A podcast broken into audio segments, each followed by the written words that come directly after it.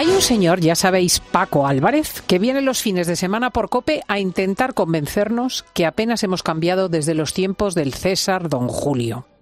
Hoy quiere hablarnos de los romanos que se ponían en forma. Sí, sí, sí, sí, sí. Esto mismo que es ahora la furia por los gimnasios. Recordad que Paco Álvarez es el autor del bestseller Crónica Rosa Rosae. Salve, Paco. Salve, Cristina. Salvete, omnes. Hola a todos, amigos romanos. ¿Iban al gimnasio exactamente? Yo no sabía que los romanos tenían ningún sitio específico para entrenar. Hombre, piensa que las termas eh, era, era de todo y entre otras cosas tenían una zona de gimnasio incluso al aire libre, la palestra. Y además ten en cuenta que eso de mens sana, incorpore sano, es de Juvenal, del siglo I, aunque él lo dijo en otro sentido. Desde luego está documentado que algunos romanos entrenaban, incluso con pesas con pesas. Venga, cuéntanos.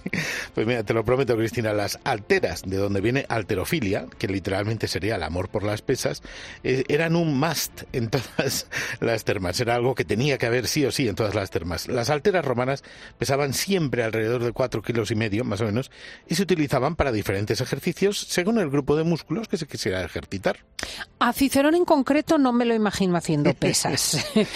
Eh, ¿Y los romanos hacían ejercicio igual que nosotros para estar bien, para estar guapos? Sí, bueno, para, para, y para estar sanos, por supuesto. El mismo Galeno, el doctor por excelencia, recomendaba que los ejercicios con alteras eran especialmente buenos para los problemas hepáticos. No sé por qué.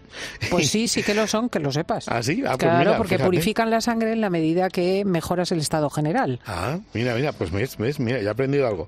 Así que los borrachines, por ejemplo, se daban durante el día las pesas y por la noche al vino. bueno, mirad que hasta los médicos romanos lo recomendaban. ¿Y al final se ponían fuertotes los chicos? sí, pero para ponerse fuertes, en vez de levantar pesas, levantaban piedras, como los vascos. En las termas había piedras graduadas por distintos pesos y los más brutos las levantaban para ponerse cachas. Pero bueno, también había alguna chica culturista. No. sí. sí. Nuestro humorista hispano, Marcial, se ríe de una que él llama machota, a la que llama Filenis, que dice, en sujetador se pone amarilla de albero, de arena, y las alteras pesadas para las culturistas las voltea con fácil brazo. Y no cena ni se pone a la mesa sin antes haber vomitado siete cuartillos de vino puro.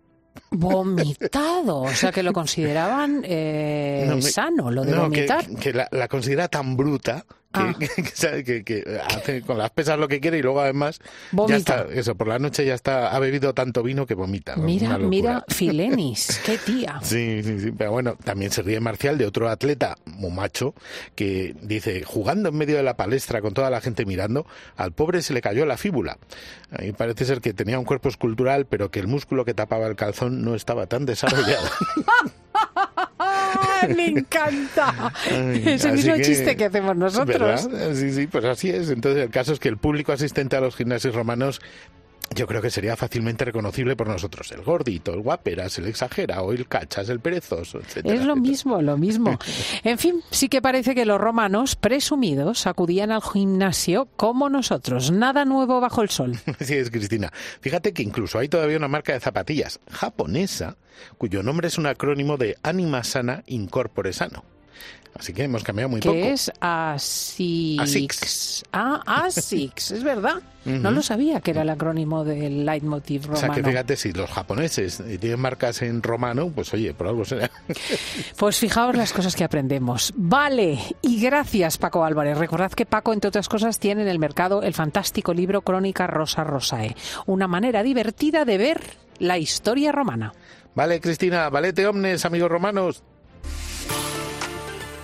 Cristina López Slichting.